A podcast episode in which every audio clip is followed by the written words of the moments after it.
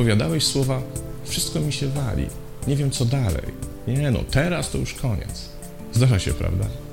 Szczególnie wtedy, kiedy w naszym życiu pojawia się szczególnie duży problem. Wówczas cała nasza życiowa koncentracja, cała uwaga ogniskuje się na tym właśnie problemie i nie jesteśmy specjalnie w stanie myśleć o niczym innym.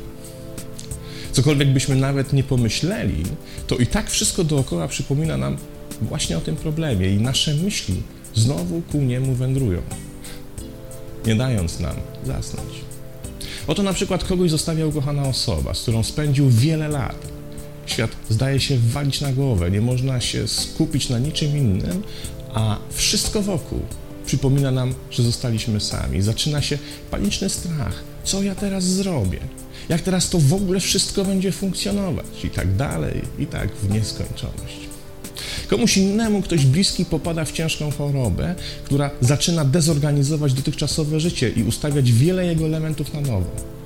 Myśli kłębią się w naszej głowie. Jak to teraz będzie? Jak to ogarnąć? Jak przetrwać? Można by tu wymieniać cały szereg dużych życiowych problemów. Jak utrata pracy, bankructwo, wymuszona ekonomiczna emigracja i wiele innych. I za każdym razem poddajemy się natłokowi czarnych myśli, którymi chcąc, nie chcąc, zaczynamy się zadręczać. Oczywiście główna udręka dotyczy nie tego, co jest, ale tego, co ma dopiero nastąpić. Tego, co nas naszym zdaniem niechybnie czeka, albo też nieznanego, którego boimy się dokładnie tak samo mocno jak najczarniejszych scenariuszy. Kiedyś zapytano sanitariusza ambulansów medycznych, o czym mówią osoby ranne w wypadkach w trakcie drogi do szpitala. Jakie zadają pytania, czego się obawiają, co zajmuje ich myśli. Okazało się, że wszyscy oni pytają o to, co z nimi będzie. Obawiają się tego, co nastąpi i jednocześnie kompletnie nie myślą o tym, co jest. Gość z połamanymi nogami pyta o to, czy będzie jeszcze mógł zagrać w piłkę, a chłopak z uciętym palcem jest przerażony tym, że nie będzie mógł już zagrać na gitarze. Tymczasem w obydwu tych przypadkach ani gra w piłkę, ani też gra na gitarze nie wydaje się być najważniejszą życiową czynnością, prawda? Ale strach o to, co będzie, jest silniejszy od nas. Determinuje wszystkie myśli i skutecznie odwraca naszą uwagę od tego, co jest. Najlepszym tego przykładem, choć jednocześnie najbardziej drastycznym, było pewne badanie, które przeprowadzono na skazanych oczekujących na wykonanie wyroku śmierci. Badacze chcieli się dowiedzieć, co zajmuje myśli skazanych oraz czego boją się najbardziej. I wszyscy badani zadeklarowali, że gdyby to zależało od nich, to chcieliby, by wyrok został wykonany natychmiast, właśnie w tej chwili. Nie bali się bowiem własnej śmierci. Najbardziej bali się tego, co będzie się działo w ich głowach w oczekiwaniu na śmierć. Bali się swoich własnych wyobrażeń na temat tego, co się wydarzy, jak to będzie wyglądało. Ich największym demonem nie była wizja samej śmierci, ale jej antycypacja, własne wyobrażenie na jej temat. A ta z kolei dzieje się wyłącznie w ich głowach. I dokładnie tak samo, chociaż pewnie na mniejszą skalę, dzieje się w naszej głowie, kiedy stajemy przed sporym życiowym problemem. To, co nas wówczas blokuje i co naprawdę jest dla nas destrukcyjne, to nie sam problem, ale nasze własne wyobrażenie na jego temat. To w nim właśnie konstruujemy stwora, z którym nie możemy sobie poradzić, a nie możemy sobie poradzić nie dlatego, że on jest taki potężny, wielki, silny, niezwyciężony, ale dlatego, że tak naprawdę jeszcze go nie ma. Nie da się zaś wygrać z czymś, czego nie ma. Da się wyłącznie wygrać z czymś, co jest. Spróbujmy przyjrzeć się temu mechanizmowi na poniższym dla rozluźnienia atmosfery nieco bajkowym przykładzie.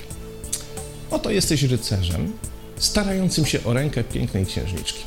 Jej ojciec król i owszem, powierzy ci jej rękę i na dokładkę dorzuci pół królestwa, ale pod jednym warunkiem. Musisz pokonać smoka. Jest tylko jeden mały problem. Otóż wszyscy mieszkańcy królestwa są pewni co do tego, że smok pojawi się już niebawem a jednocześnie, jak dotąd, nikt tak naprawdę smoka nie widział. Bo smok istnieje w tym królestwie jedynie w strachu o przyszłość. Ludzie twierdzą, że może się pojawić jutro, za tydzień, miesiąc, a może nawet i za rok, ale jak na razie jeszcze się nie pojawił. Ty zaś jesteś dzielnym rycerzem, masz wszystkie atrybuty, by pokonać smoka, zdolności, broń, odwagę. Zatem biorąc pod uwagę wszystkie powyższe założenia, zadam Ci teraz, dzielny rycerzu, pytanie.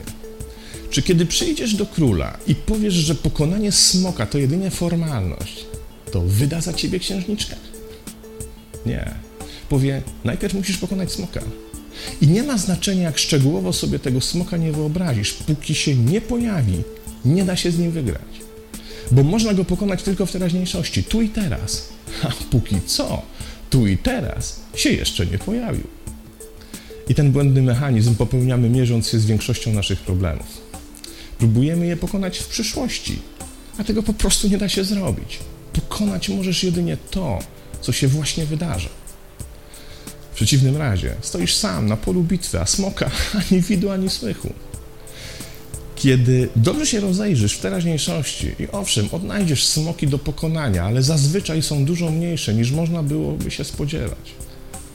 Bo kiedy jutro zamienia się w dzisiaj, wraz z tą zmianą potężne, buchające ogniem siedmiogłowe smoczysko zamienia się w małego, upierdliwego gremlina, który wprawdzie utrudnia życie, ale też którego pokonanie wymaga od nas dużo mniej wysiłku i energii, niż można by się było tego spodziewać.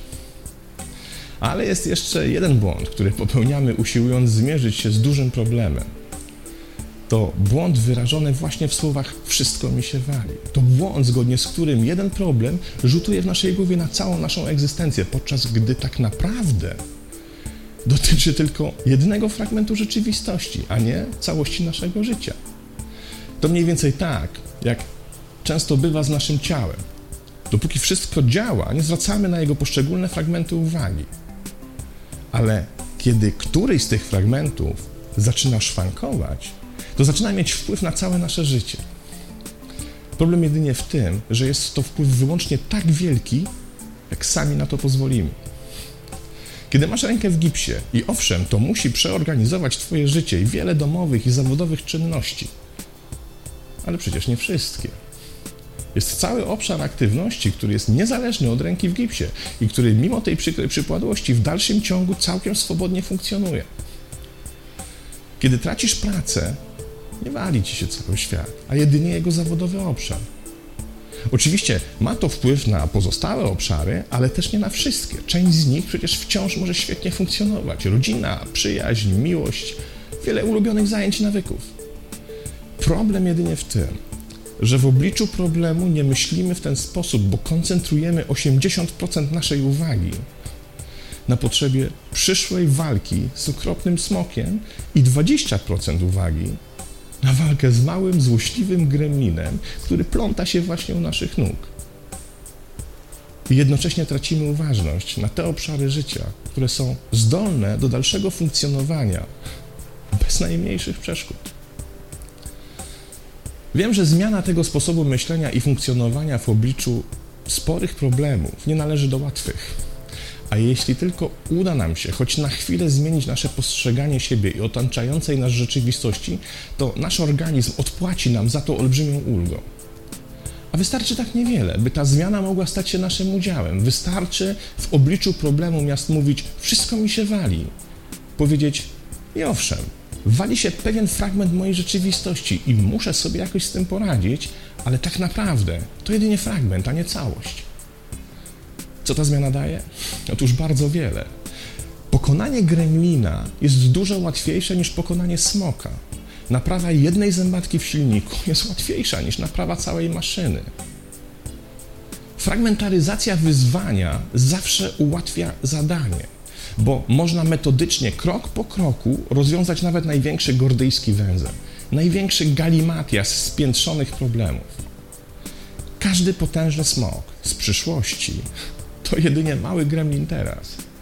I kiedy nawet stoisz przed wijącym się kłębowiskiem gremlinów, wyjmij tego, który ma największy negatywny wpływ na Twoje życie w tej właśnie chwili. Albo też jest najgroźniejszą cykającą bombą z opóźnionym zapłonem i zacznij od niego a potem dorwij się do następnego i tak krok po kroku. I to szybciej niż się może wydawać, odzyskasz kontrolę nad swym własnym życiem i nauczysz się rozwiązywać nawet największe problemy. I pamiętaj, istnieje tylko jeden sposób, by poradzić sobie z każdym problemem. Nie szykuj się do walki w przyszłości, tylko stań do niej teraz, bo dzięki temu dużo mniej energii ta walka pochłonie. I zawsze patrz na problem w kategoriach konkretnego wycinka fragmentu Twojej rzeczywistości, a nie w kategoriach całości. Nawet jeśli problem ma wpływ na inne fragmenty Twojego życia, na wszystkie nigdy nie będzie miał wpływu i wyłącznie to Ty decydujesz, jak szeroki zasięg stanie się jego udziałem. Tak się po prostu łatwiej żyje. Pozdrawiam.